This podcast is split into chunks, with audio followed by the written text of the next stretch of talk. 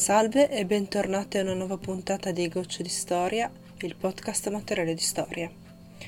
L'ultima volta ci eravamo lasciati con l'avvenuto quarto matrimonio fra Enrico VIII e Anna di Cleves, che non aveva assolutamente soddisfatto il re e che anzi stava già tentando uh, di trovare un modo per disfarlo. Se Enrico VIII non era contento, uh, chi era intorno a lui non passava momenti felici e l'oggetto della sua ira divenne Thomas Cromwell, che era il suo braccio destro perché il suo consigliere. Era stato lui il fautore di questo matrimonio, questo matrimonio era del tutto e per tutto una sua creatura e ehm, adesso era lui che a quanto pare doveva pagare. Non a caso, infatti, eh, all'inizio del 1540 Thomas Cromwell venne accusato di eresia sacramentaria il che significava che egli faceva parte, che fosse vero o no, a quel gruppo di, eh, di persone definiti eretici perché negavano l'esistenza della transustanziazione durante la, la messa. Quindi Cromwell venne tratto rapidamente in arresto con l'accusa di eresia e di eh, tradimento nei confronti del re. Venne condannato senza un processo in base a un procedimento da lui stesso ideato, fu la prima vittima di questo nuovo procedimento per amara ironia della sorte e venne quindi portato alla Torre di Londra. Cromwell scrisse lunghissime lettere in cui supplicava Enrico di eh, risparmiargli la vita, gli ricordava tutto quello che aveva fatto per lui, il tempo che avevano passato insieme fianco a fianco, il ruolo che aveva avuto nel suo divorzio con, da Caterina d'Aragona per poter sposare Anna Bolena e ehm, anche quello che aveva fatto poi eh, per liberarsi di Anna Bolena stessa, ma Enrico non volle sentire ragioni e eh, mentre era prigioniero della tor- nella, nella, torre Cromwell eh, fece al suo sovrano un ultimo favore. Scrisse eh, i resoconti di tutte le conversazioni a cui aveva testim- testimoniato, cui aveva presenziato, in modo da fornire al re quante più argomentazioni possibili per ottenere il divorzio da Anne di Cleves, perché ormai questa era la sua intenzione. Infatti già da qualche tempo gli occhi del re si erano posati su una ragazza, una damigella di corte, guarda caso, si chiamava Caterina Howard, anzi Catherine Howard, usiamo il suo nome originale. Prima però di occuparci di, eh, di Catherine Howard rimaniamo concentrati su Anna di Cleves fino alla fine della sua esistenza, quindi ricopriamo un lasso di tempo che sarà un po' più lungo del, del solito. Per Enrico, mh, mm, per ottenere il divorzio c'erano essenzialmente due strade. La prima era insistere sul precedente legame che Anna avrebbe avuto con Francesco di Lorena, ma eh, suo fratello Guglielmo faceva una, una, grande resistenza e si rifiutava di spedire tutti i documenti che avrebbero potuto essere utili per provare l'esistenza effettiva di questo legame. E ehm, venne quindi mandato un messo in Francia si pot- perché si potessero prendere contatti con Jean, cardinale di Lorena, vescovo di Metz, che era lo zio di Francesco, in modo che gli potesse, potesse sconfermare che era stato effettivamente un fidanzamento fra i due. Purtroppo però da questo viaggio non venne fuori nulla e quindi si prese seriamente più in considerazione la seconda ipotesi, che era quella della mancata consumazione del matrimonio. Una cosa che eh, era difficile da dimostrare, lo si può eh, ben capire anche da come era andata per le lunghe il processo che mh, mm, era stato istruito per eh, l'annullamento il, del matrimonio fra Enrico e Caterina e una, quando una parte di esso verteva proprio sulla consumazione delle nozze fra Caterina e Arturo Tudor. Enrico, che però aveva, c'è da dirlo, un cervello fino, alla fine unì le due argomentazioni e la sua argomentazione per ottenere l'annullamento fu questa, il divorzio. Non, non, il matrimonio non era stato consumato perché lui temeva che questo legame esistesse veramente e se questo legame fosse esistito veramente consumare il matrimonio avrebbe significato contravvenire alla legge, non solo la legge umana diciamo ma anche la legge divina, un argomento che a Enrico piaceva tantissimo e eh, lui doveva avere l'annullamento perché se non poteva consumare il matrimonio, che era contrario alla legge, doveva potersi risposare per dare al regno un, un altro erede che potesse eh, fungere da eh, secondo al piccolo Edoardo. Quindi un altro matrimonio come dovere dinastico e quindi anche divorziare era un dovere dinastico. Mm, come vedete il ragionamento non fa una grinza dal punto di vista logico. Ovviamente però per ottenere tutto questo era necessaria la collaborazione di, uh, di Anna perché ehm, uno non era assolutamente auspicabile che suo fratello si infuriasse e mm, che per tutta Europa eh, infuriasse un altro scandalo e non era nemmeno il caso di perdere quel poco di alleanza che gli offriva. Infatti Guglielmo di Cleves in definitiva faceva un po' ehm, gli affari suoi, nel senso che era un po' amico di tutti, no? lui non, non, si riteneva uno stretto alleato del, del Regno d'Inghilterra. Il secondo motivo era che sarebbe stato perfettamente inutile che Enrico andasse a sbandierare in giro che non avevano mai consumato il matrimonio se Anna si metteva a sostenere la versione esattamente contraria. E il 25 giugno del 1540 si scelse di informare Anna di quelle che erano le intenzioni del re. I resoconti dicono che Anna prese la notizia con estrema calma Considerando il destino di almeno una di quelle che, delle donne che avevano preceduta che era finita decapitata, io credo che più che calma fosse sotto shock. Um, sicuramente capì che doveva comportarsi con estrema cautela, doveva agire molto molto cautamente perché si trovava a camminare su un filo veramente sottilissimo, sotto c'era il buco, perché se eh, non fosse stato gradito al re il suo comportamento, Anna rischiava la vita, lo sapeva bene, penso. Effettivamente agì davvero con saggezza. Anna scrisse una lettera a Enrico in cui diceva che eh, si sarebbe sottomessa a ogni suo desiderio e si sarebbe comportata secondo la sua volontà e altrettanto saggiamente non firmò la lettera con la dicitura di regina ma con Anna di Cleves proprio, quindi il suo nome diciamo da ragazza. Eh, Enrico fu estremamente compiaciuto della sua condiscendenza e le promise tutta una serie di concessioni. La precedenza vitalizia su tutte le dame di corte, a eccezione ovviamente di sua moglie e delle sue figlie, delle terre e altro ancora. L'unica condizione era che Anna non lasciasse mai l'Inghilterra. Ovviamente eh, per evitare che la sua presenza sul continente potesse essere catalizzatrice di una qualche forma di eh, ribellione eh, anche da parte di tutti quegli inglesi esuli che non approvavano la politica di Enrico VIII. Le dissero anche che non sarebbe più stata chiamata come Anna di, di Cleves, diciamo, ma eh, sarebbe entrata a pieno titolo nella famiglia reale come la buona sorella del re.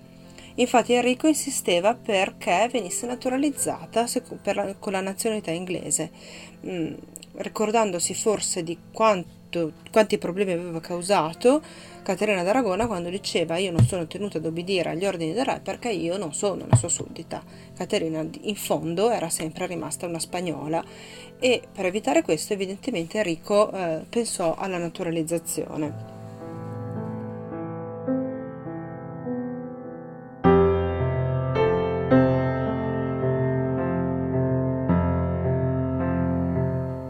Quindi eh, le argomentazioni poi definitive, diciamo, adottate furono tre.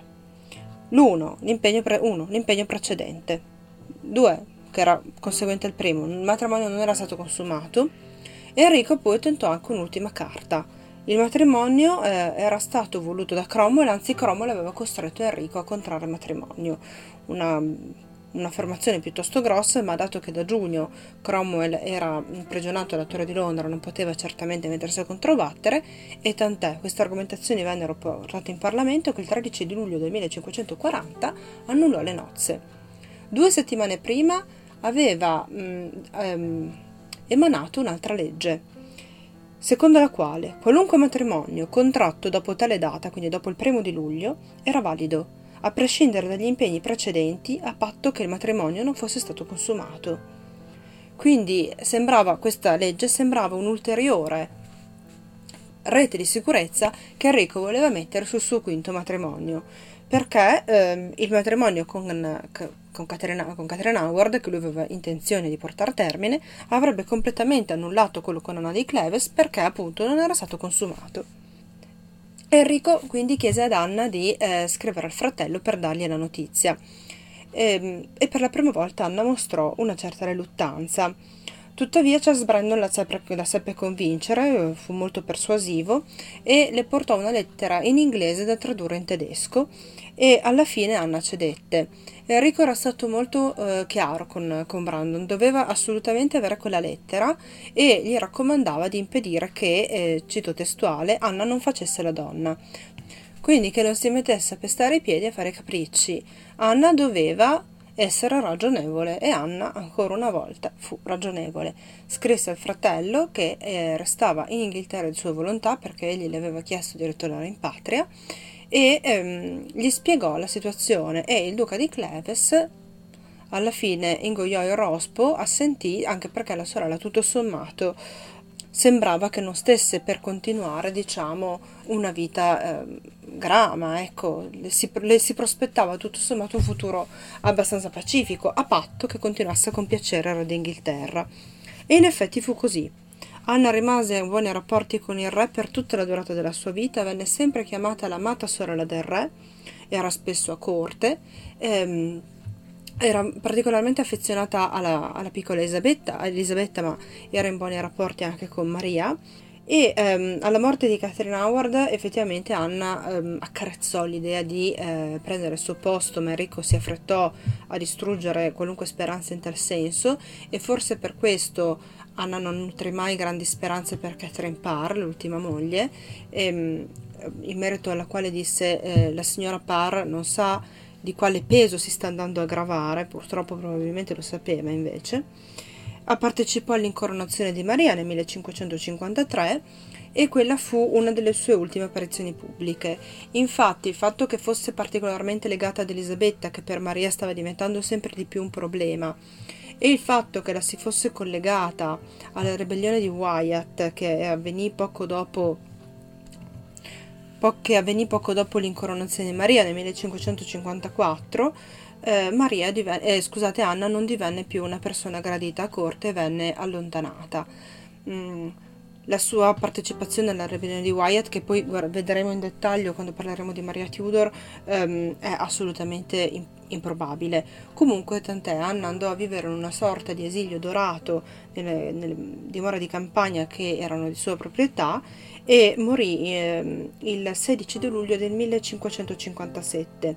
L'ultima delle mogli di Enrico VIII a, a lasciarci e mh, mm, le fonti che eh, continuano a scrivere di lei anche dopo il divorzio parlano di una donna che visse una vita tutto sommato felice e eh, il suo testamento, eh, dove lasciava diverse disposizioni testamentarie anche per i servi, ehm, e il tono del, delle lettere anche che la riguardano sembrano portare al ritratto di una donna dal carattere amabile e anche abbastanza generoso.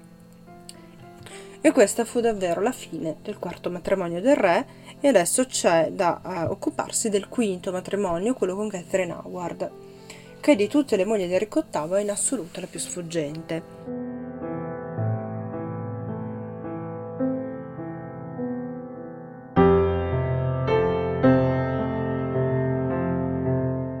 Per molto tempo si è creduto che di Catherine non ci fosse neanche un ritratto.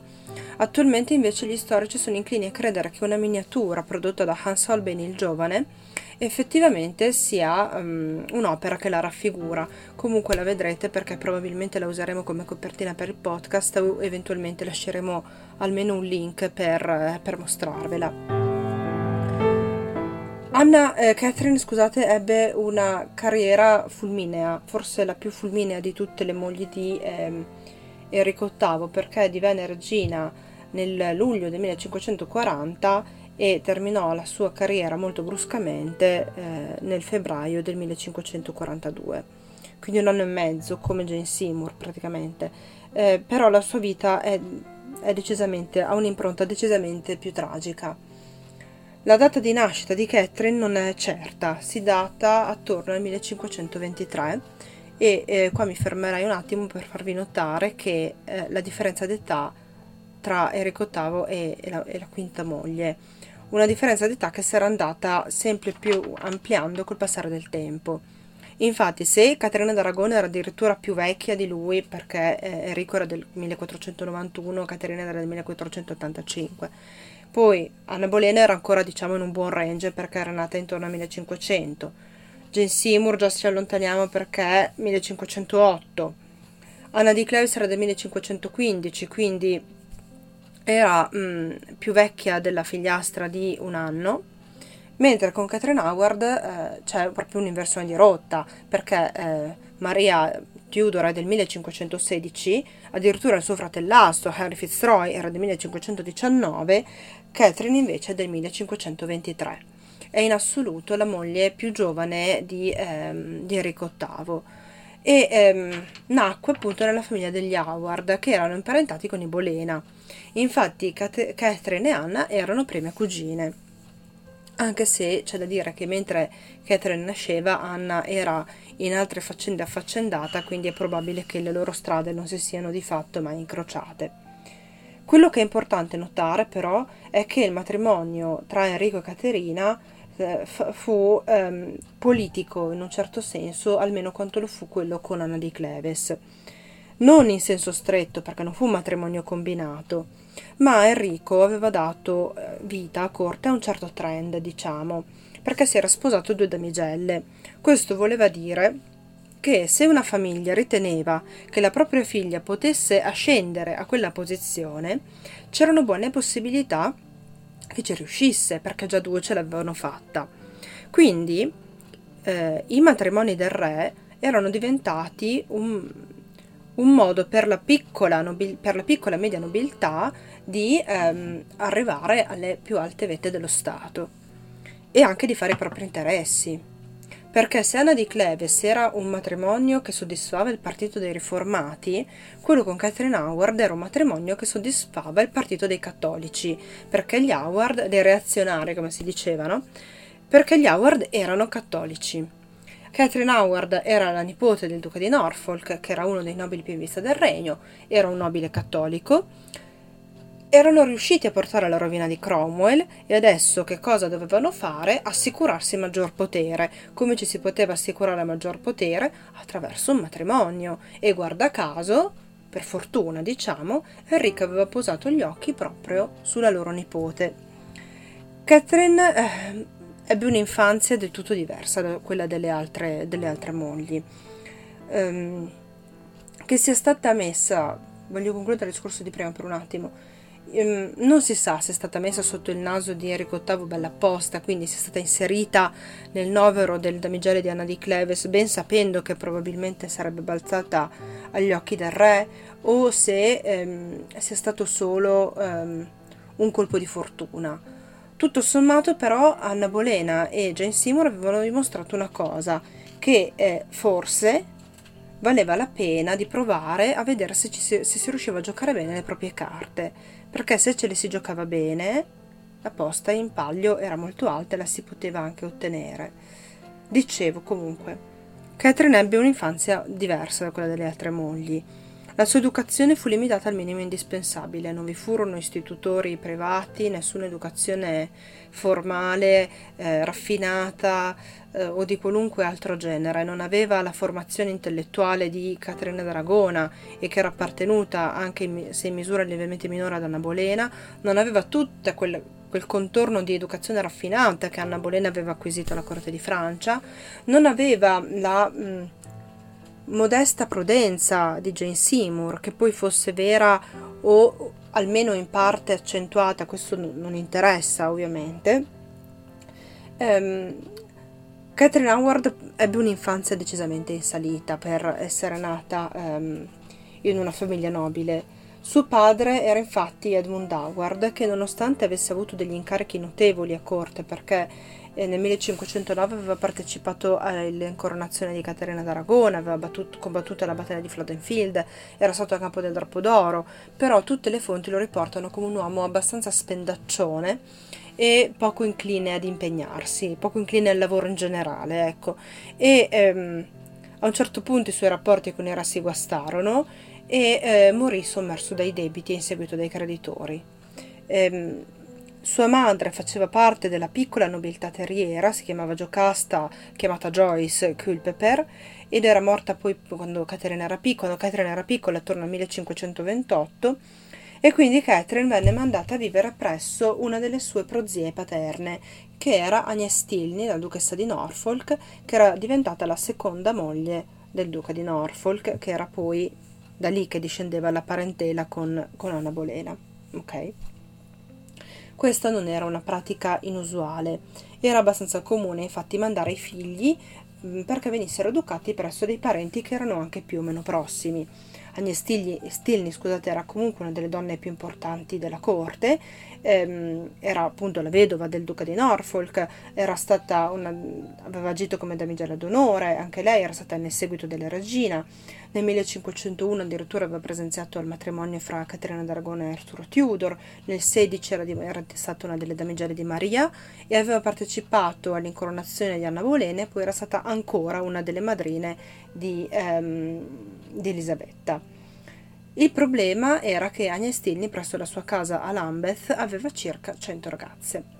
E ora va da sé che tenere d'occhio pur con tutto il personale che può essere d'attorno, 100 ragazze era pressoché impossibile. E a questo punto va fatta anche un'altra considerazione. Tutto sommato, le persone che vivevano in quell'epoca vivevano in un grado di promiscuità maggiore del nostro. Questo ovviamente va da sé. Ora, in una casa, in una famiglia nobile, eh, dove i locali erano ben distribuiti, diciamo, la promiscuità era ridotta al minimo. Pensiamo però ai, ai, ai popolani, eh, dove la promiscuità era al massimo, perché si dormiva tutti nella stessa stanza. Pensate a eh, 100 ragazze che non è che dormivano proprio tutte insieme, ma dormivano in camerata. Si può pensare no, vagamente come poteva essere il contesto in cui una persona cresceva lo scopo di questa uh, residenza non era quello di fornire appunto un'educazione formale, ma un'educazione che poi poteva essere utile in vista di un matrimonio. E a questo si deve aggiungere quindi sorveglianza abbastanza scarsa, tasso di popolazione con tasso di comportamenti non propriamente tutti ineccepibili anche piuttosto alto come probabilità. Una, una, una sistemazione che non prevede una disciplina estremamente irreggimentata, ci si aggiunge il carattere di Catherine, che probabilmente era una ragazza abbastanza impetuosa e ehm, impulsiva, e si ha l'adolescenza di Catherine Howard. Quello che emerge dai racconti che la stessa fece con, c'è da dire, un gran candore è, è questo. Nel 1536 Catherine ammise di essere entrata in contatto con un insegnante di musica che si chiamava Harry Mannox e eh, la relazione fu sufficientemente impropria da uh, far ritenere a Agnes Tilney di allontanarlo dalla, dalla residenza in cui le ragazze vivevano. Eh, o meglio fu Catherine a essere allontanata perché nel 1538 venne spostata alla residenza di Lambeth eh, da, rispetto a quella di Campania dove eh, era, aveva vissuto fino a quel momento. E i due per un po' di tempo si perdono di vista. Quando in, si, lei con relazioni improprie intendeva ovviamente che c'erano stati dei contatti fisici, ecco. Eh, 1536, quindi Catherine era poco più che una, che, una, che una ragazzina, anzi era una ragazzina. Due anni dopo, nel 1538, incontra uno degli uomini che sarà poi centrale nella sua vicenda, Francis Dereham. Ehm, fra di loro si chiamavano marito e moglie. Questo eh, può voler dire che i due si erano fidanzati segretamente, anche perché eh, Catherine ammise chiaramente di ehm, aver fatto sesso con lui eh, e quindi può darsi che appunto i due si fossero promessi l'uno all'altro e avessero sancito la promessa eh, con un atto fisico che all'epoca, lo ricordiamo, era vincolante tanto quanto un matrimonio. Eh, come dicevo prima, tutto questo fu possibile perché la, le condizioni in cui Catherine andò a vivere erano di una casa tut, tutto sommato abbastanza sovraffollata.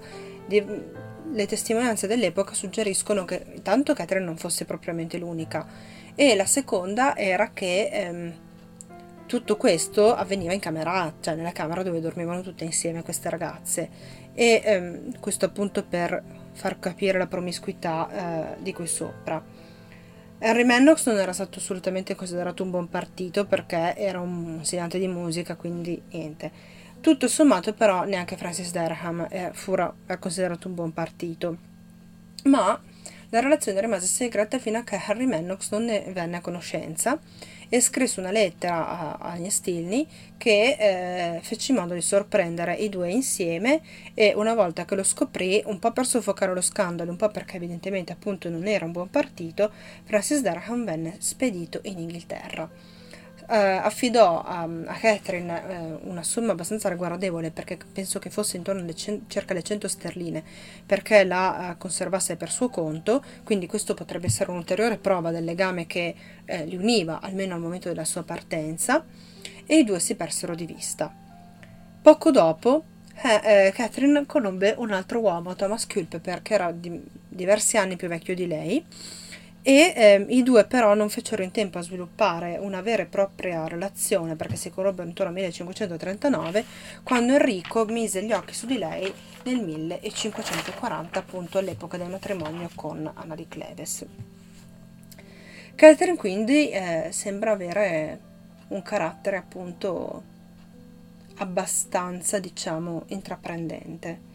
Ehm, quello che la sua famiglia non volle vedere o non vide per niente è che Catherine era una pessima candidata al ruolo di regina, intanto non aveva tutte le finezze che avevano avuto le quattro mogli che l'avevano preceduta, perché Anna di Cleves, per quanto non sapesse magari eh, ballare o suonare strumenti, era comunque una principessa, cioè era comunque di sangue nobile, voglio dire, sapeva come comportarsi a corte.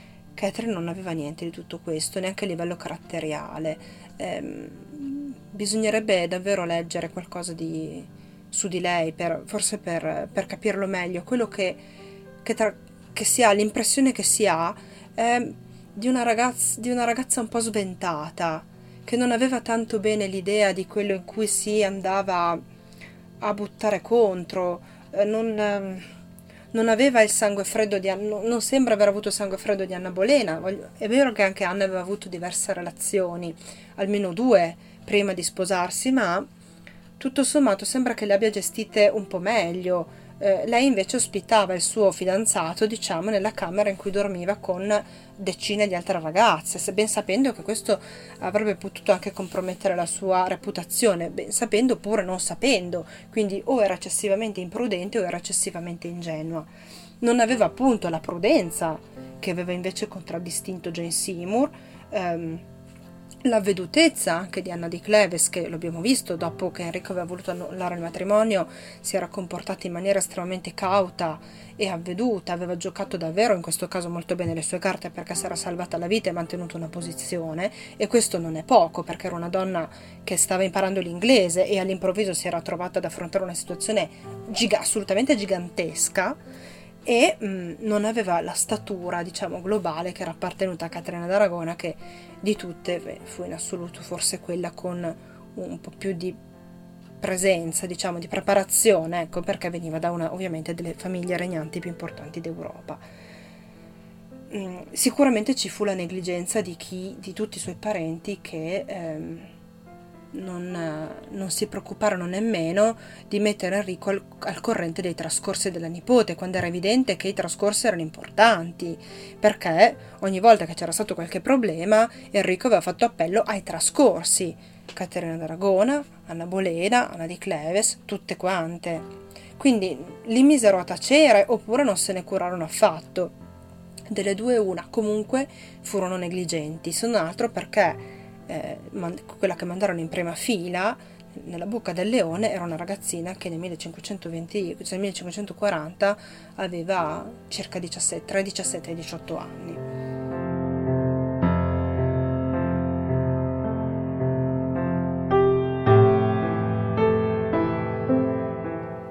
Enrico comunque si invaghì profondamente di lei e appunto decise di sposarla. Il 24 di aprile le regalò diverse terre, seguirono altri doni nel mese di maggio e a questo punto in poi c'è da notare che le pratiche per l'annullamento subiscono un'accelerazione molto brusca. È da qui in poi che Cromwell viene arrestato, che il Parlamento emana la legge del primo di luglio, in luglio vengono annullate le nozze, viene, vengono spediti i messi in Francia, è da qui in poi che le pratiche subiscono un'impennata in velocità.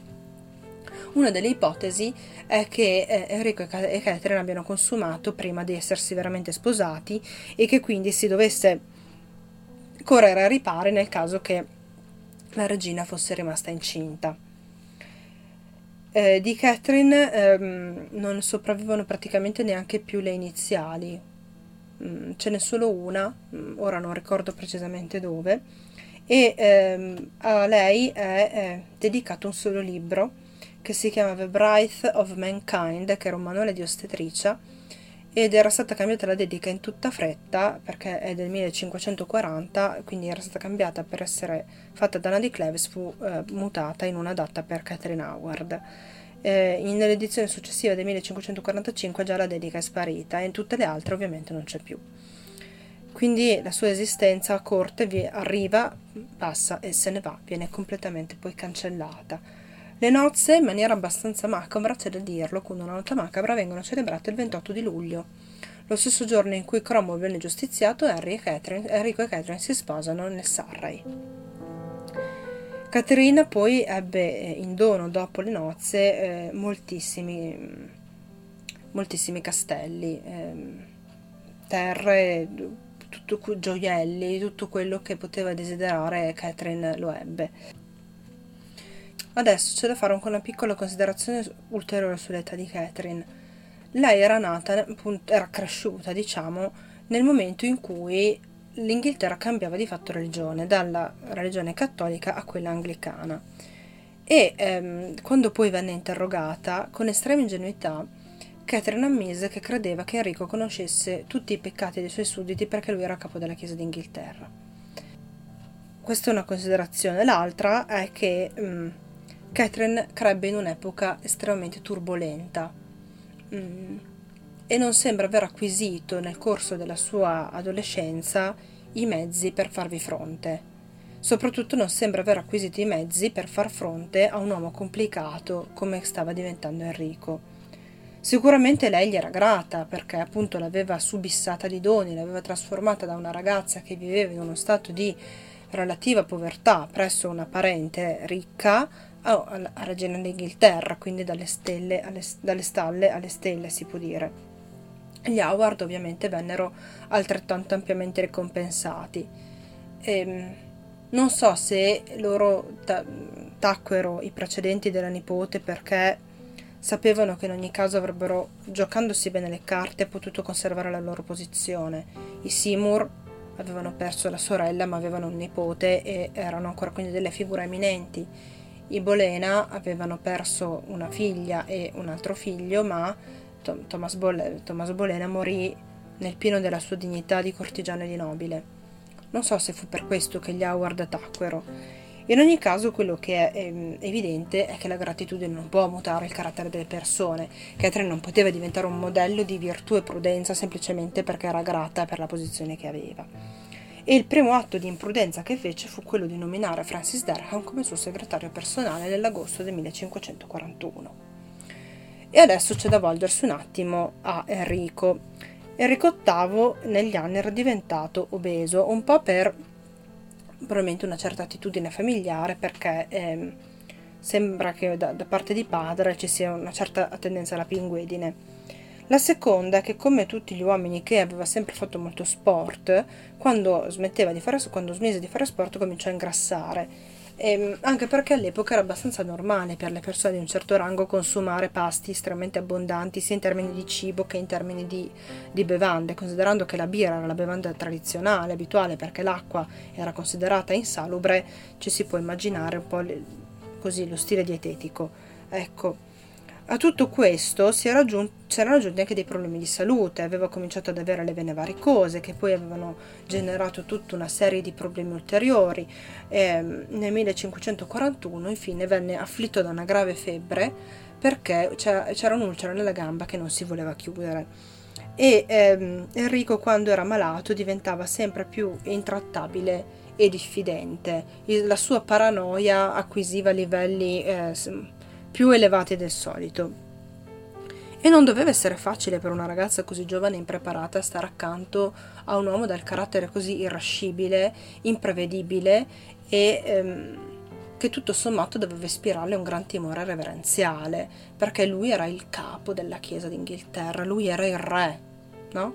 E ehm, questo non giovò a questo, questo malassortito matrimonio, anche perché mentre era malato Enrico non volle la moglie accanto, probabilmente per non farle vedere quanto potesse essere infermo.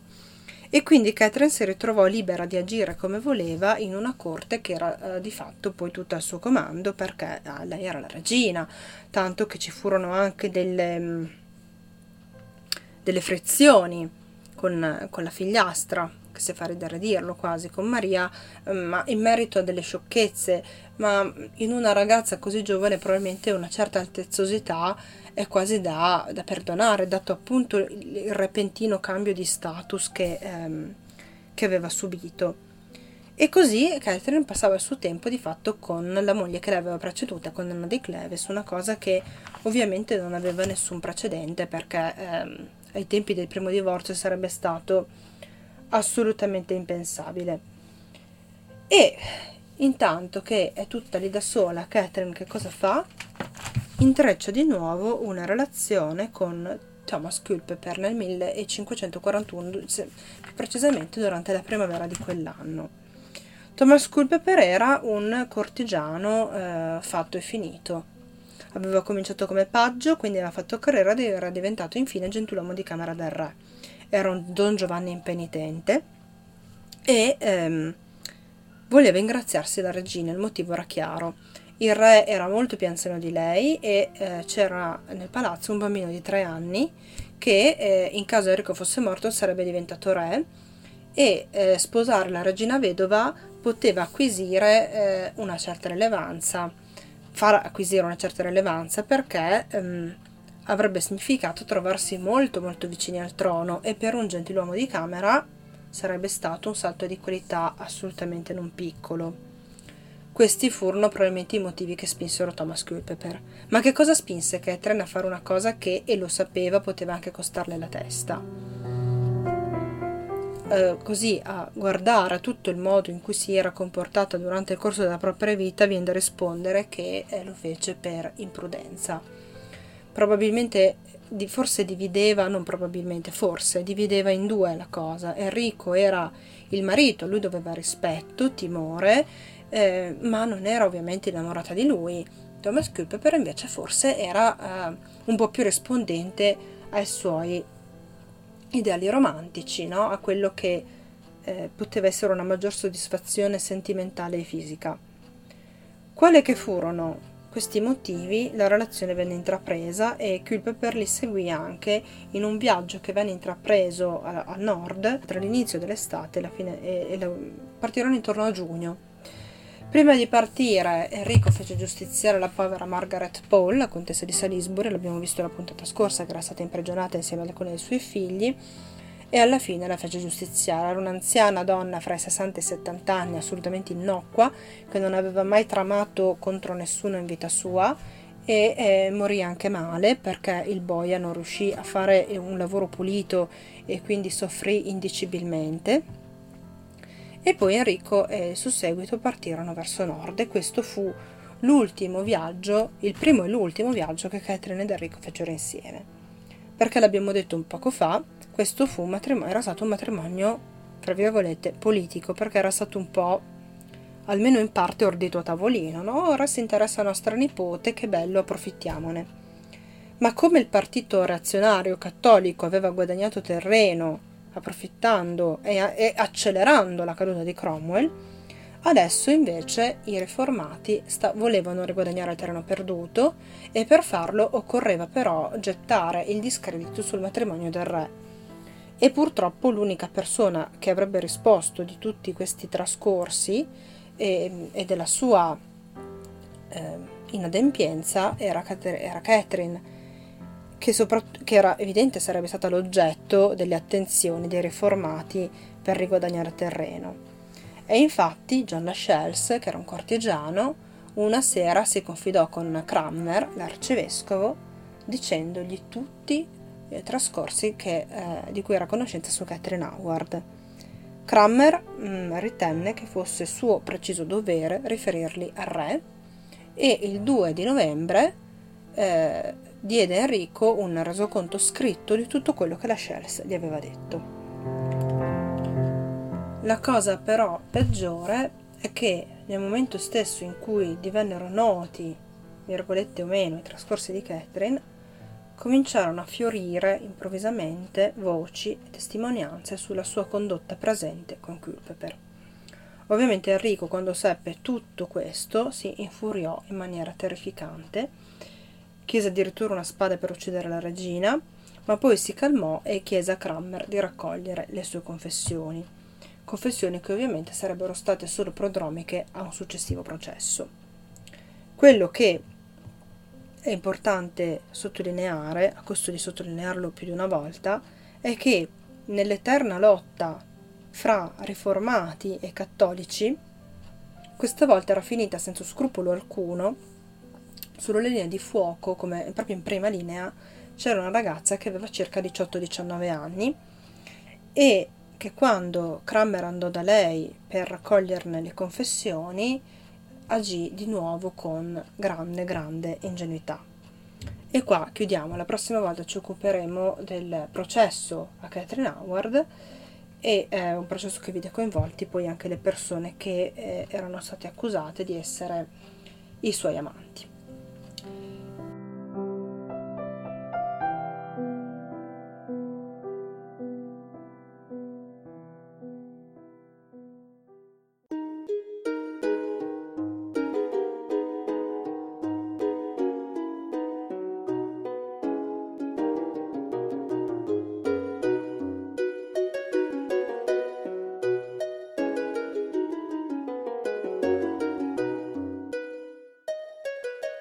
Quindi ci salutiamo e vi diamo appuntamento alla prossima volta. Vi ringraziamo per ascoltarci, per scaricare il nostro podcast. Sul sito troverete come sempre tutti eh, i riferimenti bibliografici e anche i riferimenti alle musiche che sono stati usati per allestire la puntata. Grazie di nuovo e a risentirci la prossima volta.